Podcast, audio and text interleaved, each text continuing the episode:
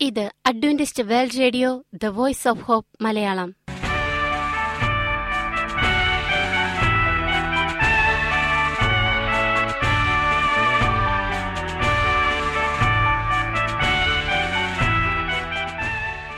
നിലയ്ക്കാത്ത ദൈവസ്നേഹത്തിന്റെ ശബ്ദപ്രപഞ്ചത്തിലേക്ക് ഞങ്ങളുടെ എല്ലാ പ്രിയപ്പെട്ട ശ്രോതാക്കൾക്കും സ്വാഗതം. ഞാൻ ഷാനി ബിനോയ്. ഇന്നത്തെ പ്രധാന പരിപാടികൾ കാവ്യശബ്ദം. ക്രിസ്തീയ ഭക്തിഗാനങ്ങളുടെയും കവിതകളുടെയും പ്രത്യേക ആസ്വാദന പരിപാടി വചന പ്രത്യാശ തിരുവചന സന്ദേശം. പാസ്റ്റർ ബിനോയ് ജേക്കബ് തിരുവചനത്തിൽ നിന്നും സംസാരിക്കുന്നു. ഇന്നത്തെ പരിപാടി ഒരു മനോഹരമായ ഗാനം കേട്ടുകൊണ്ട് ആരംഭിക്കാം.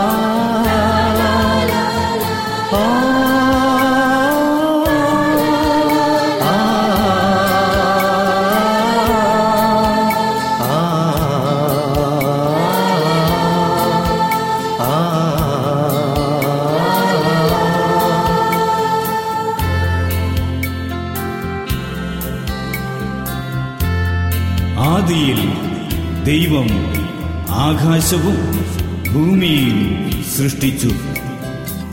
താൻ ഉണ്ടാക്കിയതിനൊക്കെയും ദൈവം നോക്കി. അത് എത്രയും നല്ലത് എന്ന് കണ്ടു.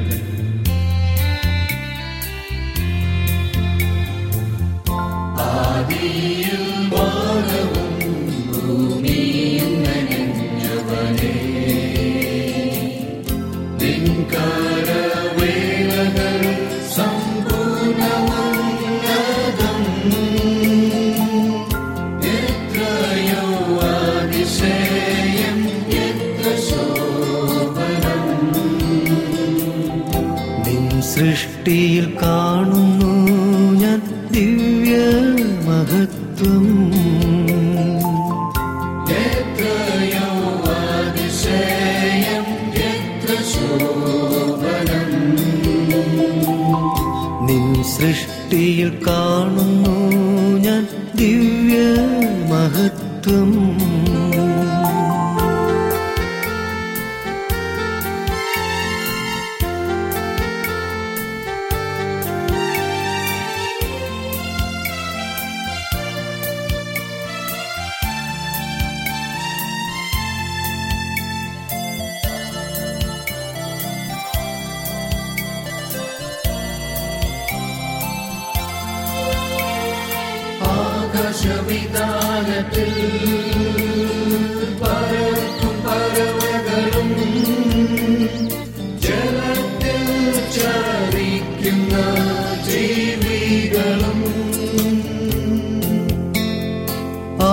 ആകാശവിധാനത്തിൽ പറക്കും പറവകളും ജലത്തിൽ ചരിക്കുന്ന ജീവികളും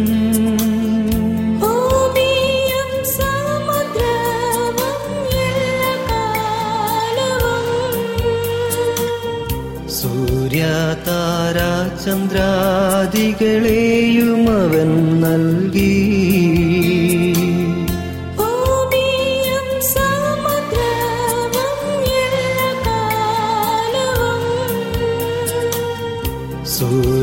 സൂര്യതാര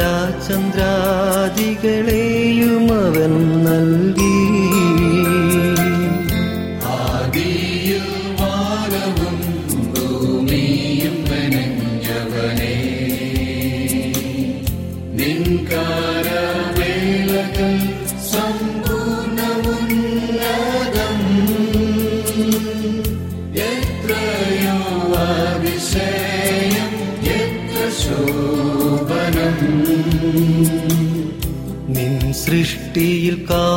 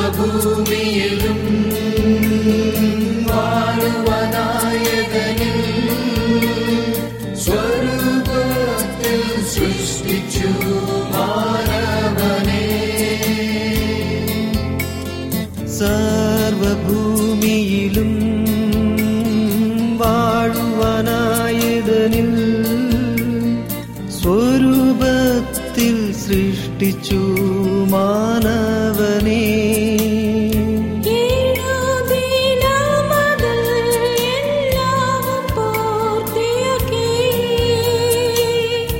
എത്രയോ ഭാഗ്യമാ സന്തോഷമോർക്കുകിൽ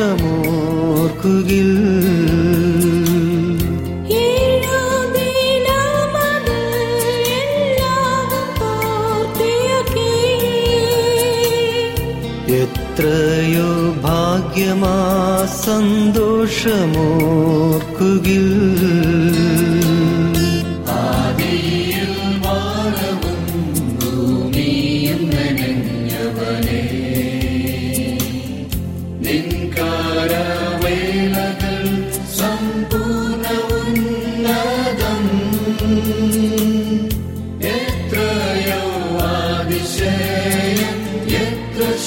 ശോഭനം നിൻ സൃഷ്ടിയിൽ കാണുന്നു ഞാൻ ദിവ്യ മഹത്വം.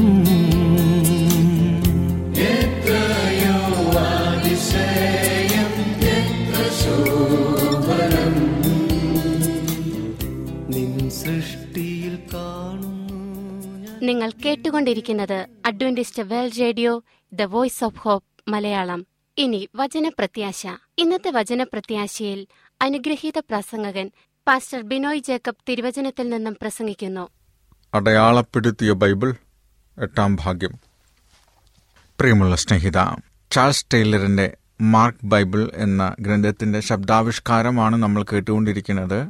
അത് ദൈവവേലയ്ക്കായി പ്രതിഷ്ഠിക്കപ്പെട്ട മകൻ അമ്മയുടെ അപേക്ഷ അവഗണിച്ച് കപ്പലിൽ ജോലിക്കാരനായി പോവുകയും അവിടെ സംഭവിക്കുന്ന ദുരന്തങ്ങളും സംഭാഷണങ്ങളും കണ്ടെത്തിയ മനുഷ്യരുമായിട്ടുള്ള ചർച്ചകളും ചർച്ചകളുമൊക്കെ എങ്ങനെയാണ് അയാളെ ദൈവഭാഗത്തേക്ക് നയിച്ചത് എന്നുള്ളതാണ് നമ്മൾ ചിന്തിക്കുന്നത്.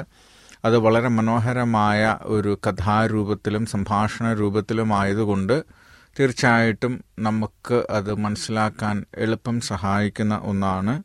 രക്ഷിക്കപ്പെട്ട ഓരോ ദൈവ പൈതലും ആവശ്യം വായിച്ചിരിക്കേണ്ടുന്ന ഒരു പുസ്തകമെന്നാണ് ഇതിനെക്കുറിച്ച് വിമർശകർ പറയുന്നത്. തീർച്ചയായിട്ടും ആ, അതിന്റെ ശബ്ദ സംഭാഷണത്തിന്റെ എട്ടാം ഭാഗം നമുക്ക് കേൾക്കാം. ദൈവം അനുഗ്രഹിക്കട്ടെ അപരിചിതനായ പ്രസംഗകൻ.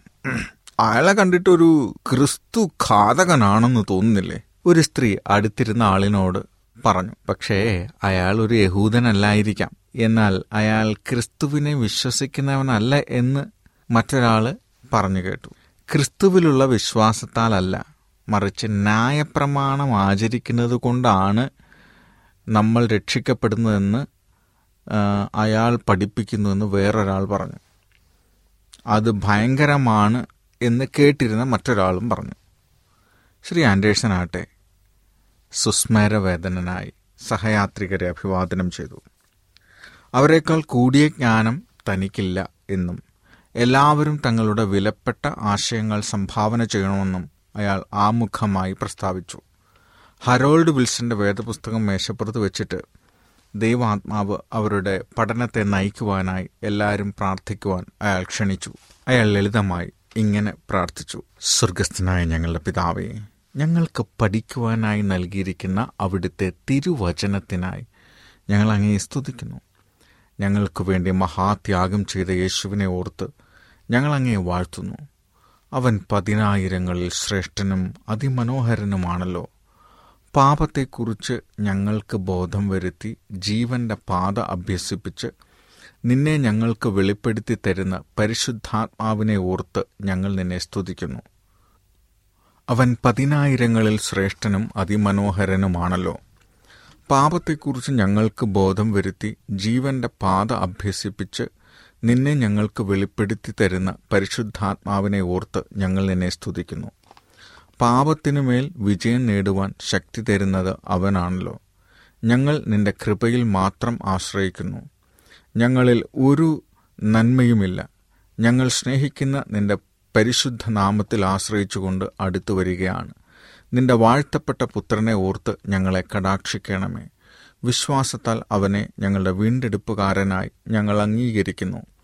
നിന്റെ നന്മയെ ഓർത്ത് ഞങ്ങൾ നിന്നെ സ്തുതിക്കുന്നു. ഞങ്ങൾ ഞങ്ങളെ തന്നെ തിരുസന്നിധിയിൽ സമർപ്പണം ചെയ്യുന്നു. ഞങ്ങളുടെ പഠനത്തിൽ ഞങ്ങളെ നയിക്കുകയും യേശുവിലുള്ള സത്യം കൂടുതലായി ഗ്രഹിക്കുവാൻ ഞങ്ങളെ സഹായിക്കുകയും ചെയ്യുമാറാകണമേ എന്ന് ഞങ്ങൾ അപേക്ഷിക്കുന്നു. പ്രിയപുത്രന്റെ നാമത്തിൽ കേൾക്കുമാറാകണം. ആമേൻ. ഒരു സ്ത്രീ ഞാൻ ഉദ്ദേശിച്ച പോലെ അല്ലല്ലോ അയാൾ പ്രാർത്ഥിച്ചത്. നോക്കൂ അയാളൊരു ക്രിസ്ത്യാനിയെ പോലെയാണ് പ്രാർത്ഥിച്ചത്. അയാളുടെ പ്രാർത്ഥന ഒരു പാസ്റ്ററും മറ്റൊരു പാസ്റ്ററെക്കുറിച്ച് ഇങ്ങനെയൊക്കെ പറയുന്നത് അത്ഭുതമല്ലേ? മിസ്റ്റർ ആൻഡേഴ്സൺ അനേകം ചോദ്യങ്ങൾ എഴുതി അയച്ച് തന്നിട്ടുള്ളത് ഇവിടെയുണ്ട്. നമുക്ക് അതാദ്യം പരിശോധിക്കാം. നിങ്ങൾക്ക് സമ്മതമാണോ? സ്വതന്ത്രമായ ചർച്ച ഒഴിവാക്കാനുള്ള ഒരു തന്ത്രമാണിതെന്ന് ഡോക്ടർ സ്പാൾഡിംഗ് കരുതിയിട്ട് തുറന്ന ചർച്ചയ്ക്ക് അവസരം ആദ്യം ഉണ്ടാകണം എന്ന് നിർദ്ദേശിച്ചു. ആ അഭിപ്രായം മാനിച്ച് ആൻഡേഴ്സൺ അതിന് സമ്മതിച്ചു. ഡോക്ടർ സ്പാൾഡിംഗ് ശബദനുസരണം ന്യായപ്രമാണത്തിന്റെ പ്രവൃത്തിയാണെന്ന് താങ്കൾ വിശ്വസിക്കുന്നുണ്ടോ? തീർച്ചയായും ആൻഡേഴ്സൺ പറഞ്ഞു. ശബദനുസരണം സുവിശേഷപ്രകാരമുള്ള ക്രിസ്തീയ ജീവിതത്തിന്റെ ഭാഗമാണെന്ന് വിശ്വസിക്കുന്നുണ്ടോ? ഡോക്ടർ സ്പാൽ തീർച്ചയായും ആൻഡേഴ്സൺ പറഞ്ഞു. നല്ലത്. അങ്ങനെയെങ്കിൽ പൗലോസ് ഗലാത്തിയിലുള്ള വിശ്വാസികൾക്ക് എഴുതിയത് ഞാൻ വായിക്കട്ടെ? ഡോക്ടർ സ്പാൾഡിംഗ് പറഞ്ഞു. ഗലാത്തി രണ്ടിന്റെ പതിനാറ് ഇരുപത്തൊന്ന്. എന്നാൽ ക്രിസ്തുവേശുലുള്ള വിശ്വാസത്താലല്ലാതെ ന്യായപ്രമാണത്തിന്റെ പ്രവൃത്തികളാൽ മനുഷ്യൻ നീതീകരിക്കപ്പെടുന്നില്ല എന്നറിഞ്ഞിരിക്ക കൊണ്ടും നാമം ന്യായപ്രമാണത്തിന്റെ പ്രവൃത്തികളാലല്ല ക്രിസ്തുവിലുള്ള വിശ്വാസത്താൽ തന്നെ നീതീകരിക്കപ്പെടേണ്ടതിന് ക്രിസ്തു യേശുവിൽ വിശ്വസിച്ചു. ന്യായപ്രമാണത്തിന്റെ പ്രവൃത്തികളാൽ ഒരു ജഡവും നീതീകരിക്കപ്പെടുകയില്ലല്ലോ. ഞാൻ ദൈവത്തിന്റെ കൃപ വൃഥാവാക്കുന്നില്ല. ന്യായപ്രമാണത്തിൽ നീതി വരുന്നുവെങ്കിൽ ക്രിസ്തു മരിച്ചത് വെറുതെയല്ലോ. ശബദനുസരണം ഈ പറഞ്ഞിരിക്കുന്ന പ്രവൃത്തികളിൽ ഒന്നാണെങ്കിൽ അത് ദൈവത്തിന്റെ കൃപയെ വൃഥാവാക്കുകയും ക്രിസ്തു മരിച്ചത് വെറുതെയാണെന്ന് പ്രസ്താവിക്കുകയും ചെയ്യുന്നു. അങ്ങനെയല്ലേ? ഡോക്ടർ സ്പാൾഡിംഗ് ചോദിച്ചു. ആൻഡേഴ്സൺ ഏതൊരു നല്ല കാര്യവും ഒരു പ്രവൃത്തിയാണെന്നതുപോലെ ശബദനുസരണവും ന്യായപ്രമാണത്തിന്റെ ക്രിയയാണ്. എന്നാൽ അത് സത്പ്രവൃത്തികളിൽ കൂടെ യാതൊരുത്തനെയും രക്ഷിക്കുന്നില്ല. പ്രവർത്തികളാലുള്ള രക്ഷ ക്രിസ്തീയ മതത്തിന് അറിവുള്ളതല്ല. എത്ര ശ്രേഷ്ഠമേറിയ പ്രവൃത്തി ചെയ്താലും അതിനാൽ ഒരുത്തൻ നീതീകരിക്കപ്പെടുന്നില്ല. റോമ ഗലാത്യ ലേഖനങ്ങളിൽ ഇത് ആവർത്തിച്ച് പറഞ്ഞിട്ടുള്ളതാണ്.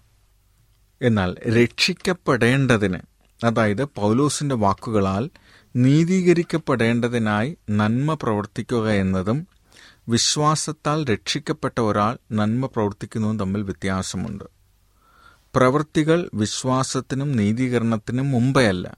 എന്നാൽ തീർച്ചയായും അത് വിശ്വാസത്തിന് ശേഷം പിന്തുടരുന്നതാണ്. വിശ്വാസത്താൽ പാപത്തിൽ നിന്ന് വിടുതൽ പ്രാപിക്കാതെ ഒരുവൻ നന്മ പ്രവർത്തിക്കുക അസാധ്യമാണ്. ജഡീകനായ മനുഷ്യന് നൽകിയ മനുഷ്യന് ആത്മീയനായ പ്രമാണം അനുസരിപ്പാൻ കഴിയുകയില്ല. റോമർ എട്ടിന്റെ ഏഴ്. പാപക്ഷമ നേടി ഹൃദയത്തിൽ ദൈവത്തിന്റെ ന്യായപ്രമാണം എഴുതപ്പെടുമ്പോൾ ഒരു വൃക്ഷത്തിന്റെ ഇലകൾ വളരുന്നത് പോലെ സ്വാഭാവികമായി ന്യായപ്രമാണത്തിന്റെ പ്രവൃത്തി പ്രത്യക്ഷപ്പെടുന്നു.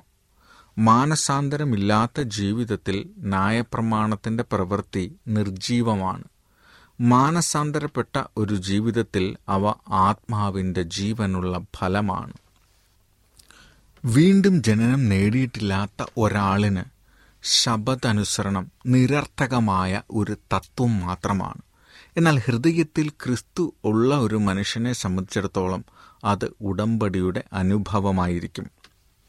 സാൻ ഫ്രാൻസിസ്കോയിൽ നിന്നുള്ള ഒരു സ്ത്രീ ചോദിച്ചു മിസ്റ്റർ ആൻഡേഴ്സൺ രക്ഷയുടെ ഉപാധിയായി ന്യായപ്രമാണം ആചരിക്കണമെന്ന് നിങ്ങൾ വിശ്വസിക്കുന്നില്ല അല്ലേ? ഇല്ല നമ്മുടെ വിശ്വാസത്താൽ യേശുക്രിസ്തു നമ്മെ ശുദ്ധീകരിക്കുകയും തന്നെത്താൻ ഹൃദയത്തിൽ പ്രതിഷ്ഠിക്കുകയും ചെയ്യുന്നു. എന്നാൽ അവനെ നാം ജീവിതത്തിൽ സ്വീകരിച്ചു കഴിയുമ്പോൾ ന്യായപ്രമാണം അനുശാസിക്കുന്ന മഹത്വകരമായ കാര്യങ്ങൾ നമ്മിൽ നിറവേറ്റപ്പെടുന്നു.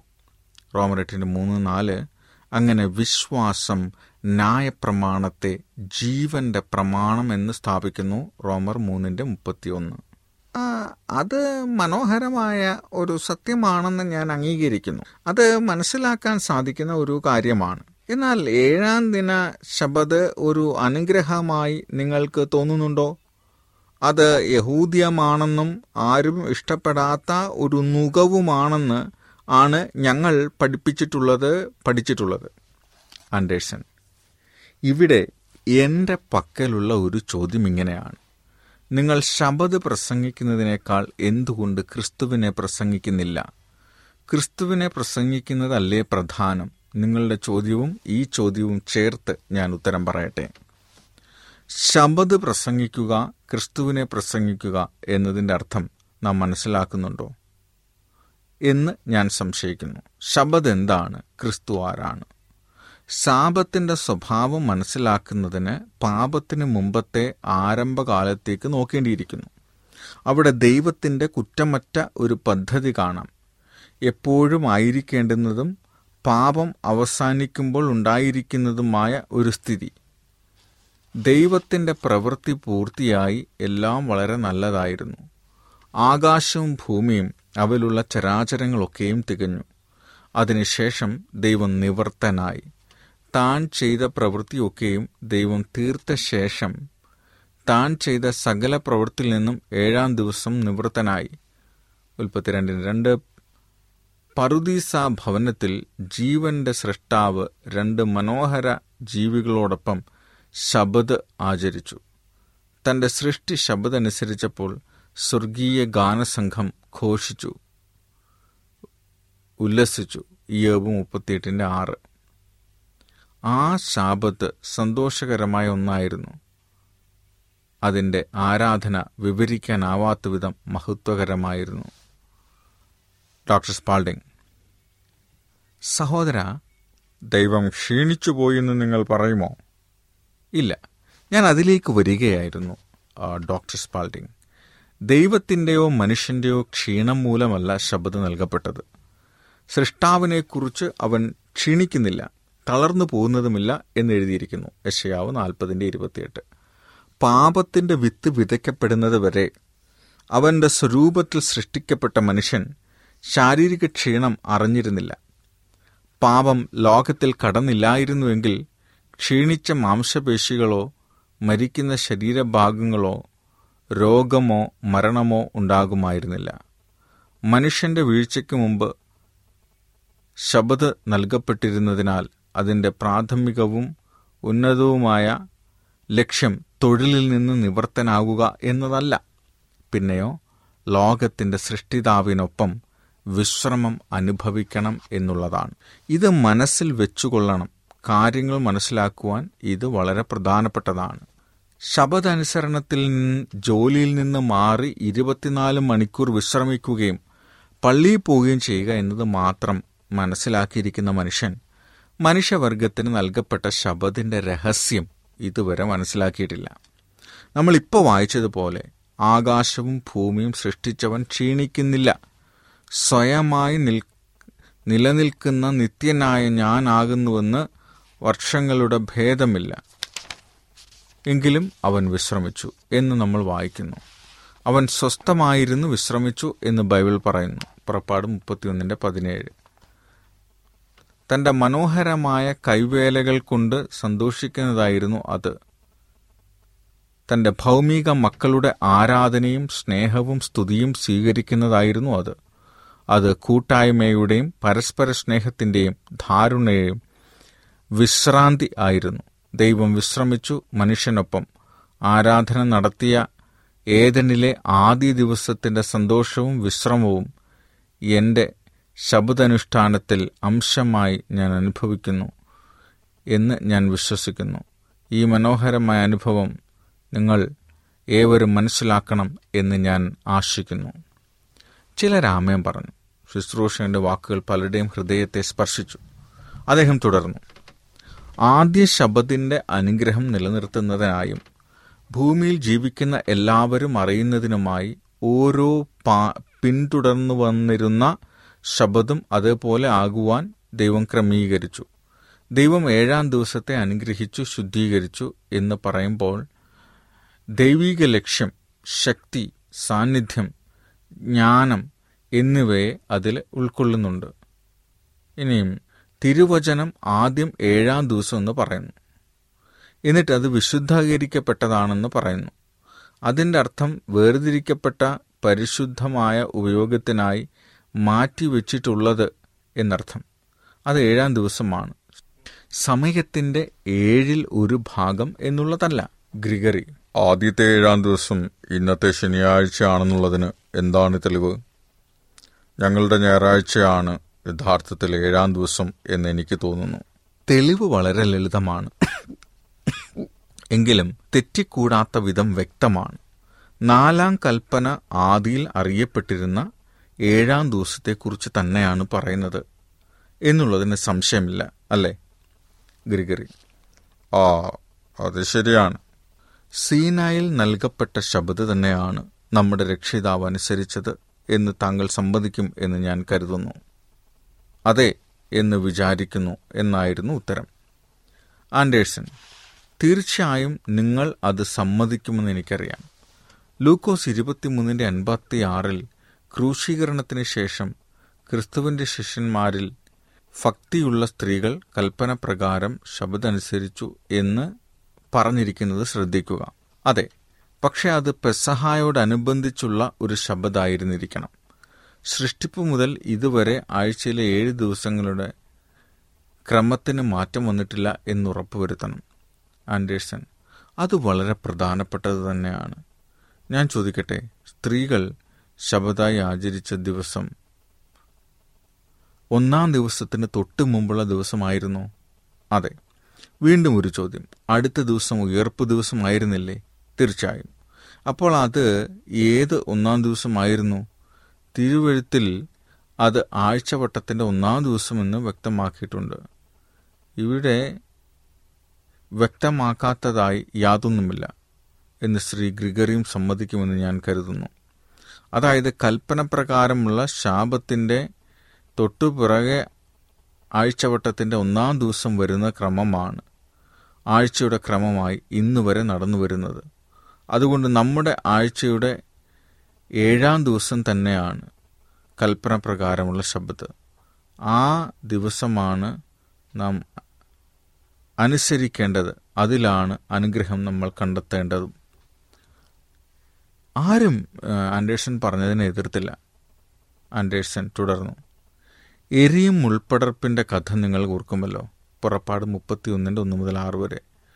ദൈവത്തിന്റെ സാന്നിധ്യം മേശയ്ക്ക് ദൈവത്തിന്റെ സാന്നിധ്യം മോശയ്ക്ക് വെളിപ്പെട്ടു. നീ നിൽക്കുന്ന ഭൂമി വിശുദ്ധ ഭൂമിയാകയാൽ നിന്റെ കാലിൽ നിന്ന് ചെരുപ്പ് അഴിച്ചു കളക എന്നവനോട് പറഞ്ഞു. ദൈവത്തിന്റെ സാന്നിധ്യം ആ ചുറ്റുപാടിനെ പരിശുദ്ധമാക്കി. അതേ വാക്കാണ് യോശുവയോട് സംസാരിച്ചത്. യോശുവ അഞ്ചിന്റെ പതിമൂന്ന് മുതൽ പതിനഞ്ച് വരെ.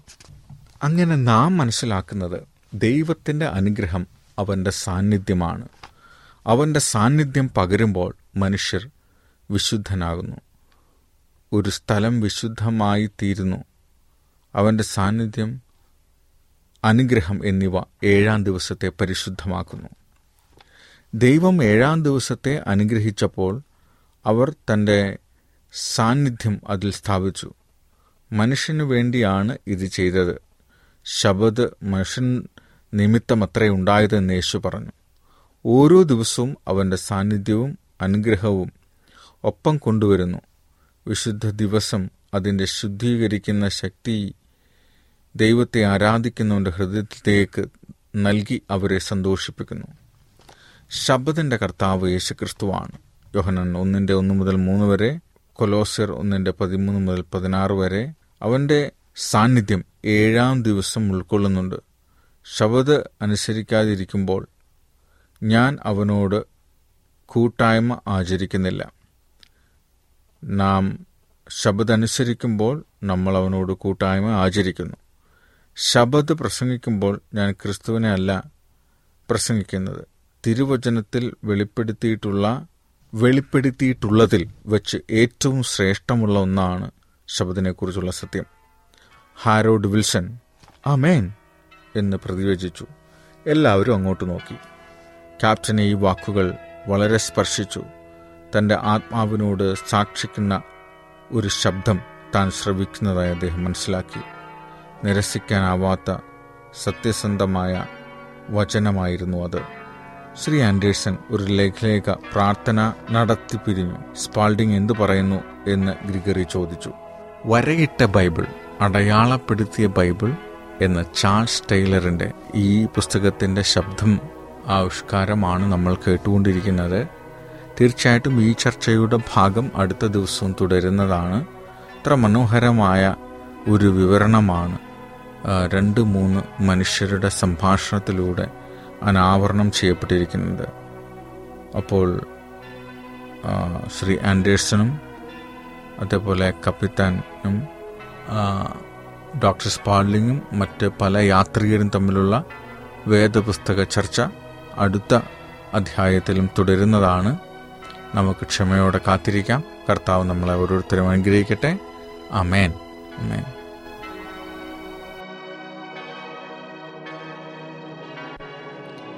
ഈ പരിപാടികളെക്കുറിച്ചുള്ള നിങ്ങളുടെ അഭിപ്രായങ്ങൾ നിർദ്ദേശങ്ങൾ അനുഭവ സാക്ഷ്യങ്ങൾ നിങ്ങളുടെ പ്രത്യേക പ്രാർത്ഥന ആവശ്യങ്ങൾ എന്നിവ ഞങ്ങൾക്ക് എഴുതുക. നിങ്ങൾക്ക് വേണ്ടി പ്രത്യേകം പ്രാർത്ഥിക്കുന്നതാണ്. ഞങ്ങളുടെ പുസ്തകങ്ങൾ സീഡികൾ ബൈബിൾ ആരോഗ്യ പാഠങ്ങൾ എന്നിവ തപാലിൽ നിങ്ങൾക്ക് ലഭിക്കുന്നതിനും ഞങ്ങൾക്ക് എഴുതുക.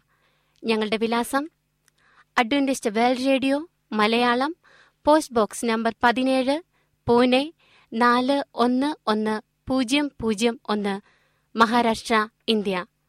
വിലാസം ഒരിക്കൽ കൂടി. Adventist World Radio Malayalam post box number പതിനേഴ് പൂനെ നാല് ഒന്ന് ഒന്ന് പൂജ്യം പൂജ്യം ഒന്ന് മഹാരാഷ്ട്ര ഇന്ത്യ. ഞങ്ങളുടെ ഇമെയിൽ ബിനോയ് ജേക്കബ് പൂജ്യം ഒന്ന് അറ്റ് ജിമെയിൽ ഡോട്ട് കോം ഈ പരിപാടികൾ ഓൺലൈനായി ശ്രവിക്കുന്നതിന് ഞങ്ങളുടെ വെബ്സൈറ്റായ W W W dot A W R dot O R G സന്ദർശിക്കുക. ഇന്നത്തെ പരിപാടികൾ ഇതുവരെ കേട്ടുകൊണ്ടിരുന്ന എല്ലാ പ്രിയപ്പെട്ട ശ്രോതാക്കൾക്കും നന്ദി. നാളെ ഇതേ സമയം ഇതേ മീറ്റർ ബാൻഡിൽ നമ്മൾ കണ്ടുമുട്ടുന്നതുവരെ ദൈവത്തിന്റെ അനവധിയായ അനുഗ്രഹങ്ങൾ നിങ്ങൾക്ക് കൂട്ടായിരിക്കട്ടെ. നമസ്കാരം.